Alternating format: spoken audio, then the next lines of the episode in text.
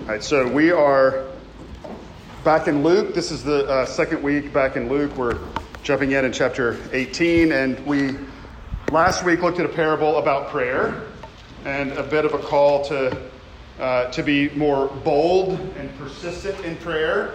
But as we remember, the focus was on this big picture, praying for ultimate justice to come, God to return.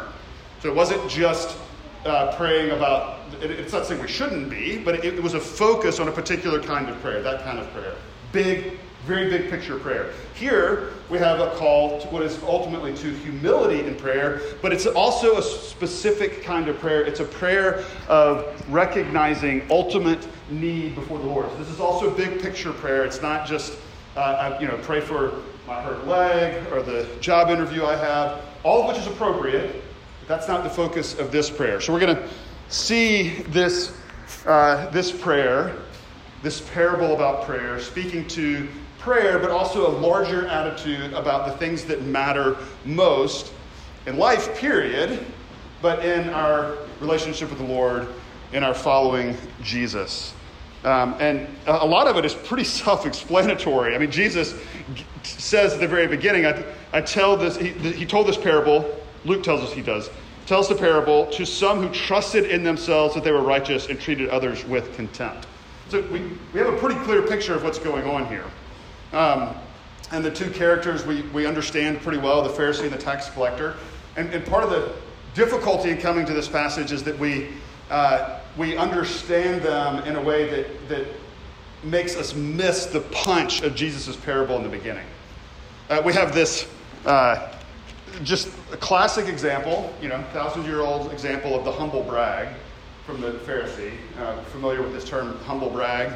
Uh, you know, it's when you try to come across as humble, but you really want to uh, brag about yourself. Um, I, uh, it's actually, uh, I, I looked this up on uh, the interwebs, and uh, a comedian had gathered a bunch of tweets that were essentially humble brags, even maybe turned it into a book. I did not get the book, but I looked at some of the tweets, and um, Adam Levine, who, or Levine, I don't know, uh, Maroon five, uh, he is a judge in one of the singing shows as well. He says, wow, we got mobbed at the airport. I, I think they thought we were Justin Bieber. So trying to be humble, not Justin Bieber, but, you know, noting that they got mobbed. They're popular enough to get mobbed. Uh, then um, this must have been in the college admissions scandal, the, the height of that. Somebody tweets, can we start a media campaign to question how I got into Columbia too? Still scratching my head about how I, how I got accepted and demand answers. So I got into Columbia, everybody. Um, and then here's a, a good one. I, I just did something very selfless, but more importantly, it was genuine. And I know it means a lot to the person in the long run. Hashtag so worth it. Uh, And then, sadly, uh, a little, a little bit sadly, uh, from a well-known pastor, I'm truly humbled. Humble brag. I'm truly humbled. You follow my tweets. I pray they enrich your life and strengthen your ministry. God bless all two hundred thousand of you. Everybody, I have two hundred thousand followers. That that wasn't for me, by the way. I did tweet one time, though. Um, All right, we're going to look at this passage and hopefully find both encouragement and challenge, uh, maybe to avoid the humble brag ourselves. Uh, we're going to look at the place, we're going to look at the people, and then the provision. So the, the place, the people, and the provision. Let me pray for us. Lord, open our hearts and minds to the truth of your word.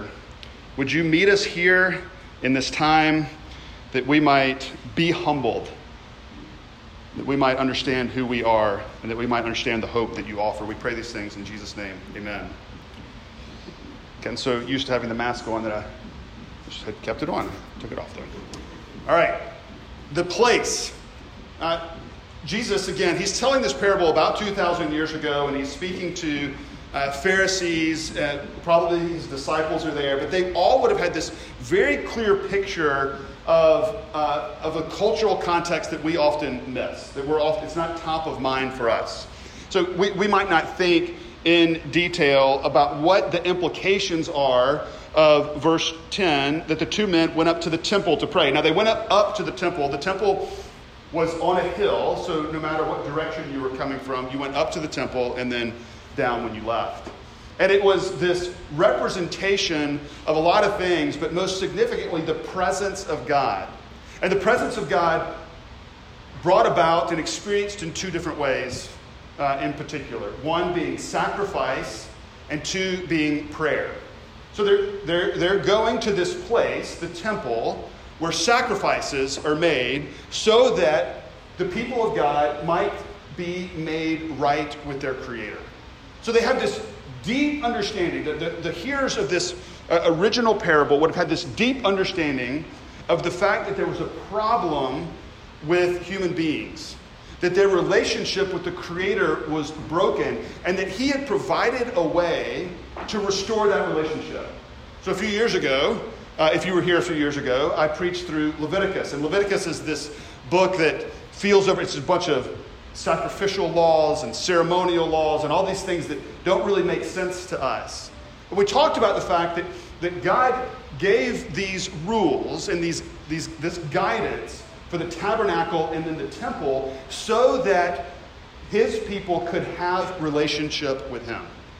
Because without His provision, without sacrifice, without these opportunities that God offered, we're not able to be in relationship with a holy God. And in the story of the Bible, from Genesis three, when the fall occurs, is that every single human being has this problem, that every single one of us has this problem, that we have broken relationship with God, and we need it to be made right. So in their mind, the hearers of this parable would have known the significance of the temple, and that when these two guys go up to pray, that there almost certainly would have been the smell of smoke in the air. Now, it might have been the smoke of incense that gives a picture of and speaks to the sweetness of God, but it was also very likely that it would have been the smoke of sacrifice, that, that there was a cost to rebellion against God, that there was a cost to our sin, to us missing the mark, to us not living as we were called to live, and that the, the sacrifices had to be made so that we could be in right relationship with God.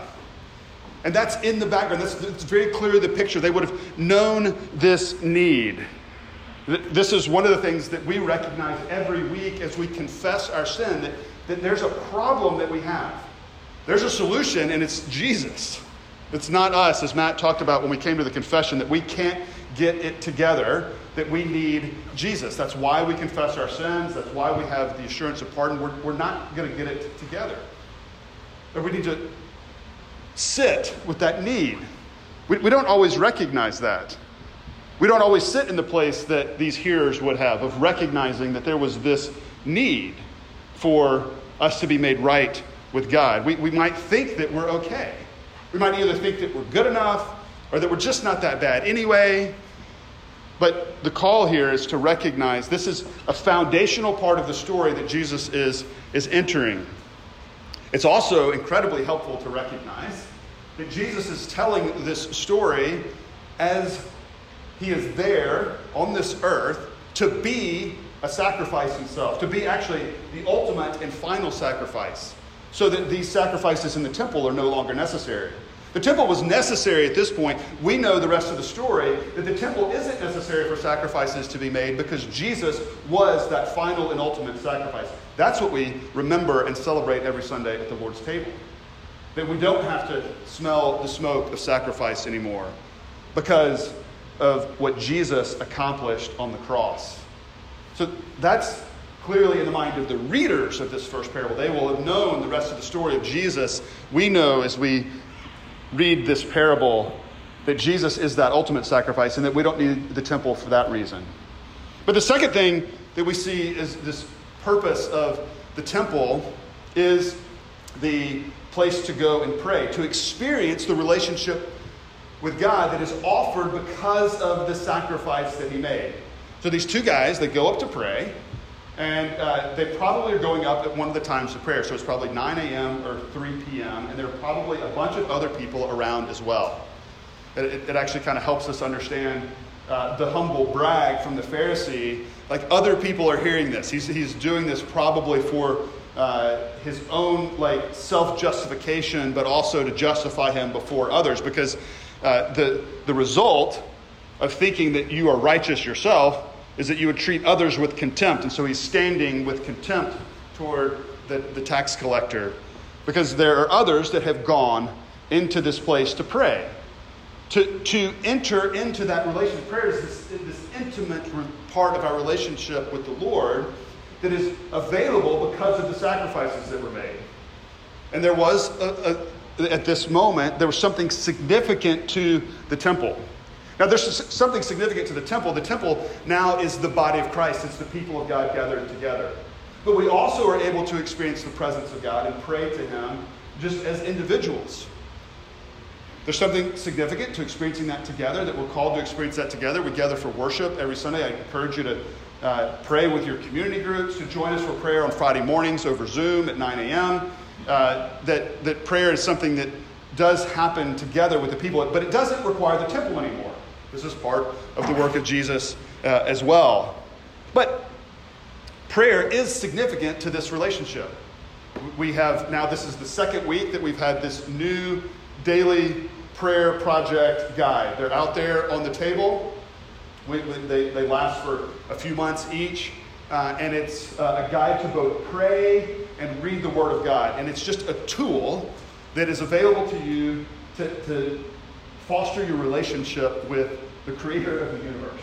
To enter into prayer. And you don't need a temple. You can take it home and you can use it, uh, and you can use it anywhere. And that's a, a beauty that we have now, that we don't have to go to the to the temple. But we still have access to his presence. I, I think this idea of having access to his presence, of the, the fact that the temple represented his presence, is, uh, is something that we need to, to sit with and, and remember again and again, that the presence and being with him, it's easily accessible. I, I was uh, talking this weekend with friends about the fact that there are some that have some level of nostalgia for the lockdown. I, I even read that uh, some younger folks were sharing memes that were nostalgic for the lockdown, you know, a few months ago, right? And and I don't have nostalgia for the lockdown, but there were things that were, the, the slowing down was nice, right? And so now as I uh, desire to meet with people and often spend more time trying to schedule that than I do with them, because life is busy, people are doing things, uh, it's it's hard, right? I, I do not like scheduling. It's not my favorite thing. Uh, and I'm also, will often be bad at it. Uh, Steph will say, do you have a lunch with Kyle at twelve, I mean, uh, at, yeah, twelve a.m.? Actually, I, I don't. That was supposed to be twelve p.m. Uh, and so then it won't show up on my calendar. This is this is my, uh, you know, some of my weakness. And um, the, so that when I think back to things that I did like about the lockdown is, I could walk and ride my bike uh, to many of your homes and know that you were going to be there. Now, my wife noted that for an introvert, that might be a nightmare, but uh, but we do need relationship. Uh, she, we all recognize we need to be in relationship with folks. I'm an extrovert, and so the fact that I could just go to somebody's house and have a conversation with them on the porch, and know that they were going to be there, was was really great. I loved it. I didn't have to schedule. It just But just show up. And if that was inconvenient for you, I'm sorry. Uh, but we have even easier, even better access to our God, to the Creator of the universe. That the temple that represented that now is available to us anywhere, uh, anytime. And then the way that we do that access, the way that we approach him, we see play out uh, with these two different people. Uh, one commentator noted that, that two men go up to pray, but only one did.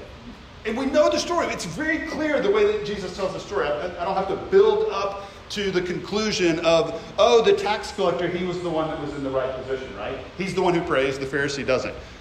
And, and if we've been in church for any period of time, or even like remotely connected to church or Christianity, we know the story, right? We know the Pharisees are terrible. They are hypocrites. Jesus calls them the whitewashed tombs. They look good on the outside and they're terrible inside. There's death on the inside. Like, that's the story, right? We know that. Look at this self-righteous guy who's looking on others with contempt. And the tax collector, he's the lovable scoundrel that Jesus hangs out with and, uh, and Jesus goes to meals with, right? We like the tax collector and we hate the Pharisee. That, we know the story. To be clear, that is not at all how the original hearers would have heard this. The Pharisee was absolutely the good guy, and the tax collector was absolutely the bad guy. The Pharisees were the religious leaders, and they were actually doing things that they should do. Like the fact that they had things together on the outside, like that, that was good. It's, it's, it's he brags uh, here. He notes that it, it, it's good not to be an extortioner or unjust or an adulterer. It, it's good to fast. Now, he, he kicks it up a notch, quite, quite a notch. Uh, Old Testament law would, would require a fast once a year on the Day of Atonement. So he does that, and then he kicks it up by a multitude of one hundred four um, because he's going to fast twice a week, right? Like, but fasting is good. And not only does he fast, he gives tithes of all that he gets. Giving a tithe is good. That's something to, to celebrate. Let me encourage you to fast and tithe. That's not the application from here, but that is absolutely true. So the things he's doing are good. And, and yet the problem is that he's trying to justify himself. He's trying to, to line up these things, these good standards even, and say that as a result that he is justified. That's the language that's used in verse fourteen. What does that mean? It means to, to it's this legal term, to be declared righteous. To be declared right. To go back to the first verse that we looked at, verse nine. He thinks that in himself, he trusted in himself that he was righteous. That essentially, essentially that his, his life made sense, that he could have a relationship with God, that he didn't have uh, any, any problem to overcome. Declared righteous, justified. These are terms that are actually, that we need. That we need these things to be, be true for us.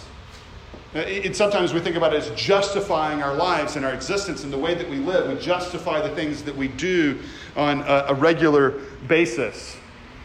And, and we might be followers of Jesus. And we might then, as a result, be using biblical guidelines to justify ourselves. But it's also true that all around us, everyone has a different list for how they justify their existence and the way that they live life and do things.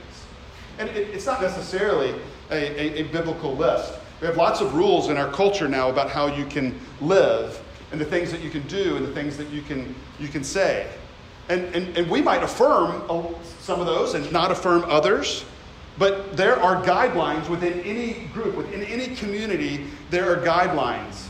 And, and people can feel good about themselves if they need enough and then bad about themselves if they don't. And we find ourselves tempted to live like the Pharisee. If we're followers of Jesus, to be clear, if you're a follower of Jesus, you, you have said and communicated the words that the tax collector does, God be merciful to me, a sinner.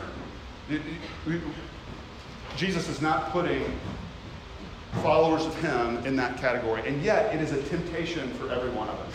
It's a temptation to regularly compare ourselves to others. And this is one of the ways that we seek to justify ourselves. We look at another person, whatever category that we might be struggling in, and we can always find somebody who's not doing as good as we are. It just, it, it doesn't matter what the category is. It doesn't matter what the struggle is. Uh, we can always find someone to compare ourselves to say, I'm not, thank goodness, I'm not like him. I'm not like her.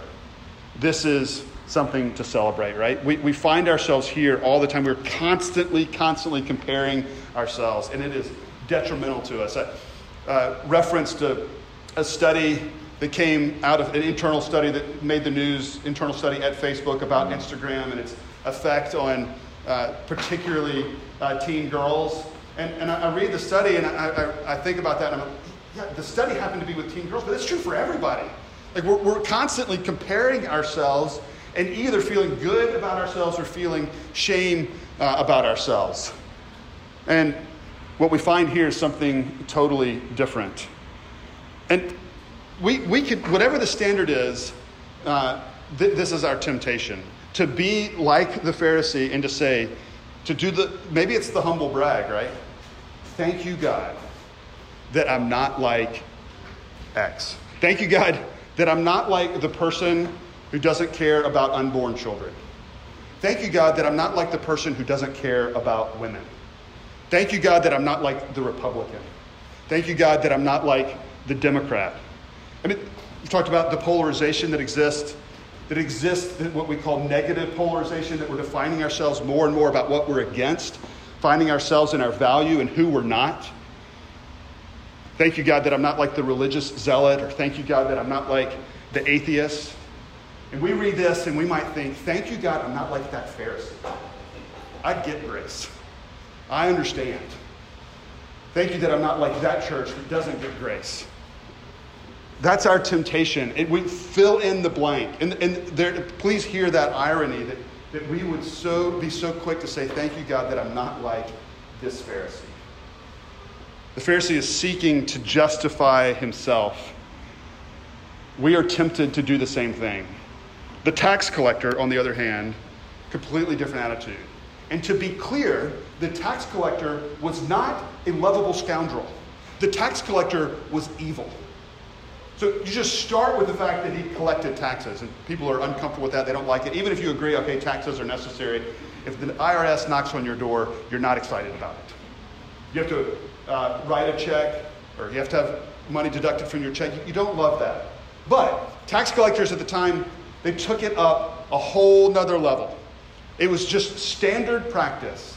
Every tax collector, this is why they're thrown in with the tax collectors and sinners, they were extortioners. Thank you that I'm not like other men, extortioners, unjust, adulterers. Tax collector falls into every one of those categories. Those categories are not good, like, to be clear.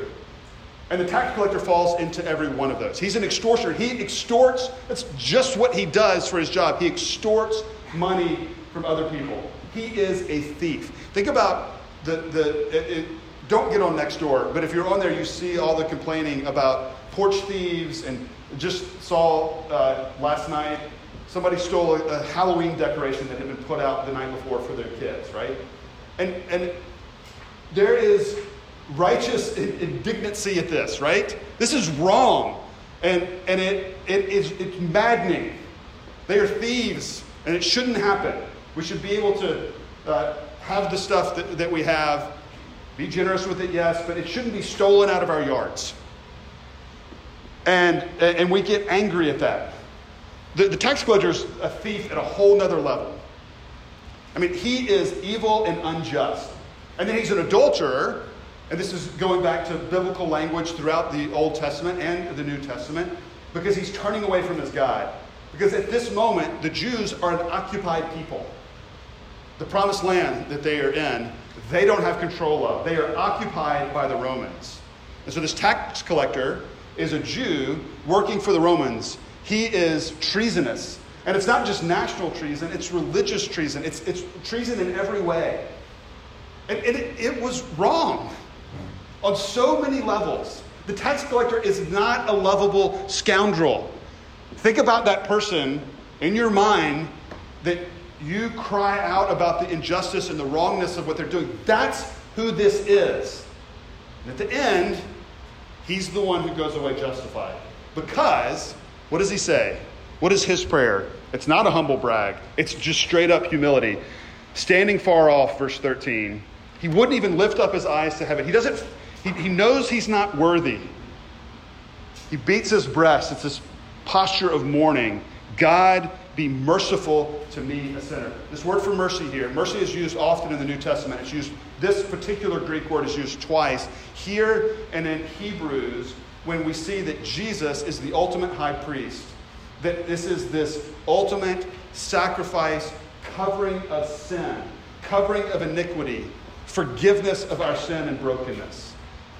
That's the kind of mercy that he's, he's crying out for here. Forgive my sin. Draw me into a relationship with you. I do not deserve it. I need you desperately. I need you desperately. He knows his need. And here's the difference between the tax collector and the Pharisee. It's not that either one of them deserve God's love. Both of them have deep need of God's mercy, but the tax collector recognizes it. The tax collector owns it. And the tax collector goes before the Lord and he says, Lord, have mercy upon me, a sinner. It does not matter who you are. It does not matter how pretty your life looks. It does not matter how often you pray and read your Bible. Those things matter on one level, but they do not matter for your position before the Lord. We all have desperate need. And the call is to be like the tax collector and to recognize that. And it is true whether you recognize it or not. That's the parable here. That's what Jesus is saying. You might, in your pride, not see your need, but it is there. So my son, Patton, is in Mexico. And he's been there now for a little over two months. And it has not been the full experience that he was hoping for because of COVID. They did online-only school for uh, over a month. And he had been there for a while before that. And uh, what it's meant is that for those seven weeks about, he, he was mostly in this one home with a small group of people, not able to go out. I mean, yes, there were some excursions, but it was, it's been hard, right? And so my conversation with Patton, even over the last few days, was um, he he says, is it, is it right to say that I, I, I love you guys more um, as he misses us? And that he was, we were talking about, actually, Steph and I and his sisters. Um, and and he said, I, I, I have felt my need of you guys more. So we've had amazing conversations Uh, over these couple months uh, about just life in general, about the gospel, about God's provision. And and he says, I've always known that I've needed you, but I've experienced the, the, the need and the provision in a new way as I've been here and had conversations with all of you. And it's like beautiful on many levels, right? For us. And uh, and yet, it's such a picture of our reality with the Lord. The need is always there, and we might even give like some head knowledge acknowledgement of it, right? Oh yeah, uh, we need the Lord. But what he's calling us to is to sit in that reality, to humble ourselves in a way that recognizes our need of the Lord. Every single one of us, all the time, desperate need of the Lord. So that we find ourselves, at the last point, his provision. His provision. He told this parable to some who trusted in themselves that they were righteous. And the point is, nobody can trust in themselves for righteousness. You're not going to get there. It doesn't matter what your standard is. You will never live up to it. And you certainly won't live up to the standard that the Lord sets. Every single one of us, this is true. So we cannot provide for ourselves, whether we're the tax collector or the Pharisee. Neither one of them justify themselves. So to be clear, the tax collector does not justify himself by praying, God be merciful to me, a sinner. It's not something that he does. What is he doing? He's relying upon the work of the Lord. He's trusting in the Lord. He's, he's humbling himself before the Lord for his justification, for his righteousness, for him to be allowed to be in relationship with the Lord. And what is offered? Exactly what he hopes for. Forgiveness of sins, justification, a declaration of righteousness, a relationship with the Lord. That's what he's given. Because the Lord provides it. Because the other place that this Greek word for mercy occurs is in Hebrews when it says that Jesus Christ is the ultimate high priest. That he's the ultimate sacrifice. That he's done it all. So when we look and trust in him, we find forgiveness of sins. We find justification that we will never find on our own. And so we look and trust in his life and his death and his resurrection, and we find hope. We find relationship with him. We find justification. And we then can give up striving to reach it on our own. We can allow it to affect our lives in deep and meaningful ways, but we know that we're not earning his favor. We're not earning righteousness. We're not constantly having to justify our lives before him and before others. And that then has also dramatic impacts on the way that we treat one another so that we don't become ones who treat others with contempt, but we're able to treat them with love because of the humility of our trusting in God and not in ourselves.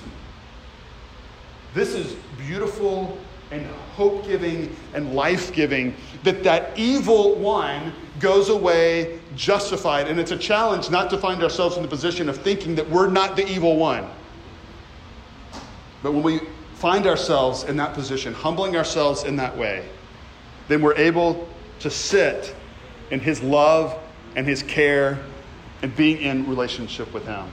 Would we all find that hope? Would we all find that security and be able to give up on our strivings that get us nowhere? Let me pray.